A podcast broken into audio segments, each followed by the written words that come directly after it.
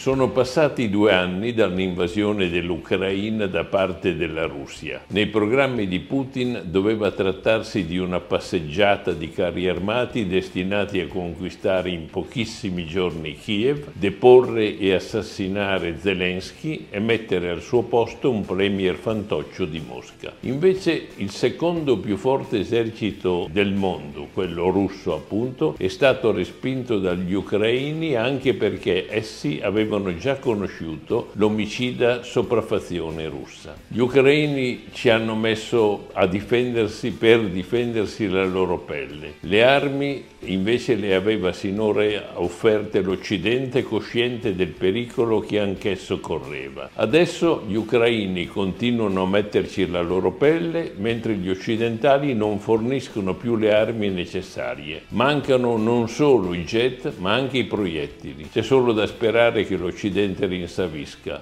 a suo stesso beneficio.